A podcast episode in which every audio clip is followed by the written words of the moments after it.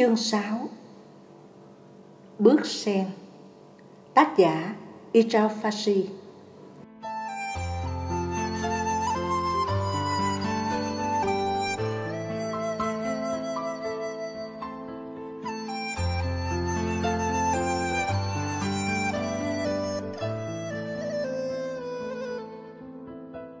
Pháp sư Ichao Fashi là một nữ tu sĩ Đài Loan trẻ một trong những người chuyên tu theo pháp môn tịnh độ truyền thống tại chùa Phổ Quang Sơn, Đài Loan. Tôi cảm thấy sư là người rất hoạt bát, vui vẻ. Sư đã để lại trong tôi một cảm giác an lạc tuyệt vời. Mắt sáng rỡ, nụ cười thân thiện và giọng nói như hát của sư đã khiến tôi khởi tính tâm đối với pháp môn tịnh độ. Lòng tin vào tịnh độ Chính Đức Phật Thích Ca Mâu Ni đã nói có cõi tịnh độ nơi Đức Phật A Di Đà đang an trú. Vì vậy chúng ta tin tưởng điều này. Đức Phật A Di Đà nói với chúng ta là cõi nước của Ngài vô cùng tươi đẹp. Nếu bạn muốn tu pháp môn tịnh độ, đầu tiên bạn cần hiểu rõ về pháp môn này, như vậy bạn mới có thể thực tập được. Sự thành tựu của bạn sẽ tùy thuộc vào mức độ hiểu biết sâu sắc của bạn về pháp môn này. Bạn cần phải hiểu là tại sao Đức Phật A-di-đà muốn giảng nói Kinh A-di-đà. Như vậy bạn mới có niềm tin để thực tập. Bạn phải biết tại sao bạn muốn đến cõi tịnh độ. Bạn cảm giác thế nào về việc đến đó? Bạn có tự tin và phát đại nguyện không? Bạn cần thực tập ngay nơi tâm mình. Sau khi bạn đã tin tưởng vào cõi tịnh độ ở bên ngoài, thì bạn sẽ tin tưởng có cõi tịnh độ ở bên trong tâm của mình. Cuối cùng rồi bạn sẽ thấy cả thế giới là cõi cực lạc. Bạn biết là có Mỹ Châu, dầu bạn chưa bao giờ đến đó, nhưng bạn biết một ngày nào đó mình sẽ đi đến đó. Cũng thế đối với cõi tịnh độ. Nếu bạn quyết đến cõi tịnh độ thì ngay bây giờ bạn phải tin rằng có cõi tịnh độ như vậy. Bạn sẽ trở nên tự tin để có thể tu tập được. Một người đạt đến sự giải thoát giác ngộ, thì vị ấy có thể đến hay đi vào cõi tịnh độ theo ý muốn. Tôi chưa giác ngộ, nhưng trong những giấc mơ tôi đã thường đến đó. Trách nhiệm là ở chúng ta, bởi chúng ta là những người làm việc bất thiện, cho nên chúng ta mới sanh ra ở thế giới đau khổ này. Chúng ta có mặt ở đây để tu sửa những hành động bất thiện trong quá khứ của mình – để một ngày kia chúng ta lại có thể trở về cõi tịnh độ. Có ba điều cần phải được dung trồng trong pháp môn tịnh độ. Thứ nhất, phải có tính tâm để tin rằng có cõi tịnh độ của Đức Phật A-di-đà. Thứ hai, bạn phải lập nguyện ước đi đến đó. Và thứ ba là bạn thực hành. Thí dụ đầu tiên, bạn tin là có chùa Phổ Quang Sơn ở miền Nam Đài Loan. Kế đó bạn phải lập nguyện ước đi đến đó bạn có thể đến đó bằng máy bay, xe buýt hoặc xe riêng của bạn và cần có tiền để mua vé cho mọi thứ khác. Cây bằng vàng và hồ pha lê Bạn có muốn biết cõi tịnh độ ra sao không? Tôi hiểu bạn quan tâm muốn biết làm cách nào để thực tập pháp môn này hơn. Nhưng nếu bạn muốn biết các cách thực hành, trước hết bạn cần phải biết cõi ấy ra sao đã. Nếu không bạn có thể sẽ bỏ cuộc nửa chừng. Cõi ấy đầy những cây bằng vàng và các hồ đẹp như pha lê. Nơi đấy bạn không cần lo lắng về nạn kẹt xe hay rớt máy bay.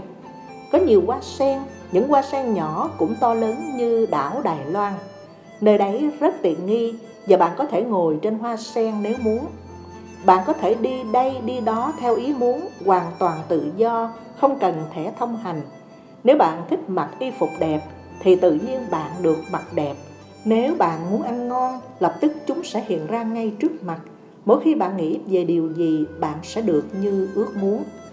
Cõi tịnh độ cũng được gọi là cõi cực lạc. Tôi là người hạnh phúc nhất và giàu nhất trên thế giới.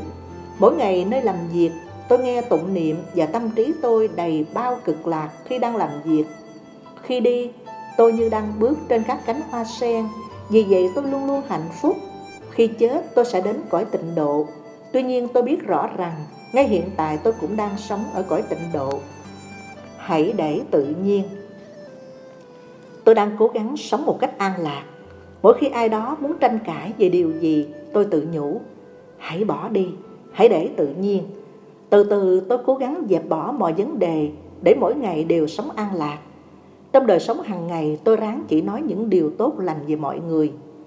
Ngày kia tôi mơ thấy mình đi đến cõi tịnh độ, nơi đó có bảy báo và một người đã đưa tôi đi xem chúng. Tôi chọn lấy một và thốt lên, thật là đẹp. Khi tôi quay lại, tôi thấy Đức Phật A-di-đà.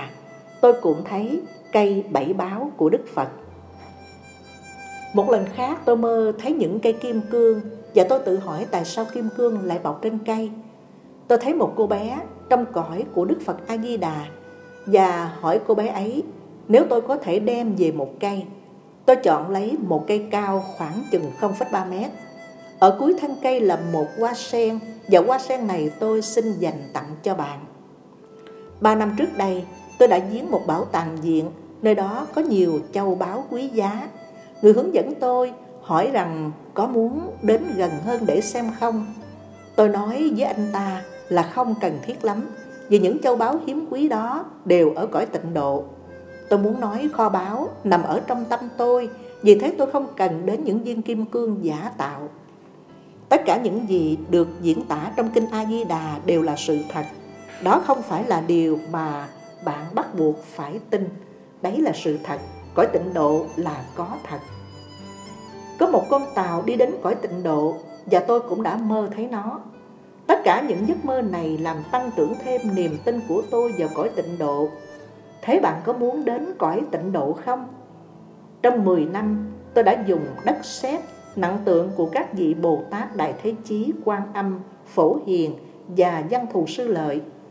Sau những tượng này, tôi đã nặng tượng Đức Phật A-di-đà. Tôi nặng tượng Phật A-di-đà để lễ lại và chiêm ngưỡng Ngài, để tạo công đức đi vào cõi tịnh độ. Trong một giấc mơ, tôi thấy tượng A-di-đà từ từ biến thành gạo và điều này làm tôi nhận thấy rằng gạo giúp cho cơ thể chúng ta mạnh khỏe. Thực tập Tôi cảm thấy Đức Phật A-di-đà đã phù hộ giúp đỡ tôi trong công phu tu tập của mình. Sau khi nặng tượng Đức Phật A-di-đà xong, tôi làm một tượng quan âm nữa và hai tượng Mahatát, những gì đang bảo vệ cõi tịnh độ. Khi tôi nặng xong ba tượng này, tôi bắt đầu nghiên cứu kinh điển. Tôi đọc về pháp môn niệm Phật, làm thế nào để tập trung tư tưởng và làm sao để tưởng nghĩ đến cõi tịnh độ của Đức Phật A-di-đà. Khi tôi khám phá ra kinh A-di-đà, tôi bắt đầu tụng đọc mỗi ngày 15 lần. Những giấc mơ của tôi tương ứng với nội dung của bài kinh. Trong cõi tịnh độ có khoảng 6 hoặc 7 thứ bậc và tôi tiếp tục thực tập cho đến khi tôi đạt đến bậc cao nhất. Tôi niệm hồng danh Phật A-di-đà mỗi khi tôi làm việc và không bận rộn lắm. Sau 5 giờ chiều, khi trở về phòng của mình, tôi lại tụng kinh lần nữa. Một khi bạn đã thuộc kinh bạn có thể đọc tụng trong vòng 5 phút. Trên đường từ văn phòng về phòng riêng, tôi đọc được 3 lần. Tôi cũng tụng chú A-di-đà. Sau 30.000 lần lặp đi lặp lại, bạn biết rằng Đức Phật A-di-đà đã ở trong tâm trí bạn. Nhưng điều này không phải làm được trong một ngày. Bài kinh dạy tôi biết phải luôn nghĩ đến sự vĩ đại của Phật A-di-đà. Đôi lúc tôi hành một pháp tu đặc biệt trong vòng một tuần lễ, tôi chỉ niệm hồng danh Đức Phật A-di-đà. Nhiều người họp lại, kinh hành và niệm hồng danh Phật. Khi trở lại chỗ ngồi, tôi thấy Đức Phật A-di-đà thật to lớn, vĩ đại. Đến nỗi tôi chỉ thấy kim thân Phật, không thấy kim thủ của Ngài. Trong giấc mơ, tôi thấy tượng Phật A-di-đà và quán âm và tôi đã đảnh lễ. Các tượng đang tọa lạc dưới những hàng cây trên một bàn thờ thật đẹp. Đức Phật A-di-đà ngồi trên tòa sen Nắm lấy tay tôi Như một người mẹ đang nắm tay con.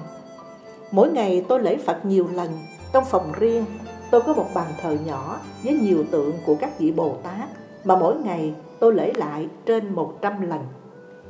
Bằng cách niệm hồng danh Phật và tụng kinh Tôi sẽ tạo được nhiều công đức Tất cả những công đức mà tôi có được Tôi xin hồi hướng cho tất cả mọi người và rồi tôi sẽ đi đến cõi tịnh độ tôi là người giàu có nhất Khi có thời gian, tôi thực tập và tôi cũng giúp tu viện bằng cách làm các việc văn phòng.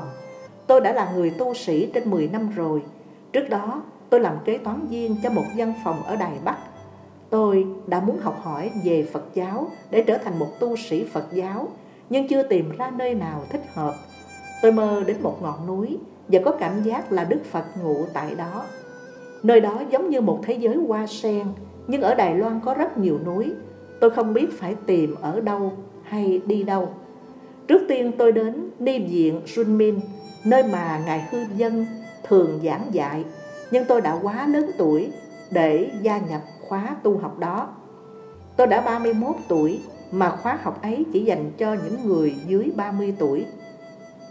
Sau đó tôi nghe nói về Phổ Quang Sơn, nơi các ni dưới 35 tuổi đều có thể vào học. Vì vậy tôi lên đường và gia nhập vào khóa học này. Ngày nọ tôi tụng kinh quán âm và sau khi xong tôi đi dạo vừa ngước nhìn lên các đỉnh núi tôi nhận thấy các dãy núi này rất quen thuộc chúng chính là những ngọn núi tôi đã mơ trước đây. Tôi quay trở lại và đánh lễ đức quan âm, vì tôi hiểu rằng mình đã tìm được nơi đang kiếm tìm. Trong khóa học, tôi phải học về nghệ thuật phật giáo. Tôi không thích môn này lắm, vì tôi nghĩ mình không có khiếu mỹ thuật. Nhưng bà thầy của tôi lại rất hào hứng. Tôi hỏi bà làm sao vẽ và nặng một cái hoa sen, và từ đó tôi bắt đầu có nhiều hứng thú trong việc nặng tượng sau khi khắc được hoa sen, tôi quyết định nắng tượng phật. Tôi làm kế toán nên phải đếm tiền, nhưng không có vấn đề gì. Vì mỗi đồng tiền tôi đếm, tôi niệm hồng danh phật a di đà a di đà phật. Trong tâm trí tôi, tất cả đều là phật a di đà tôi rất hạnh phúc, tôi là người giàu có nhất. Mọi nơi trong nhà tôi, trong tâm tôi đều có phật a di đà cây cối ở bên ngoài, bên trong tôi, mọi thứ đều là tịnh độ. Bạn cần phải có niềm tin và thực hành, rồi tôi sẽ gặp lại bạn ở cõi tịnh độ. Bất cứ ai, nếu thực tập theo lời phật dạy và thiền quán, đều có thể đi đến đó. Thiền không rời khỏi việc tụng niệm. Sự thực hành pháp môn tịnh độ và pháp môn thiền không khác. Bạn có thể thực tập cả hai cùng một lúc thiền không rời tịnh độ và tịnh độ không khác thiền.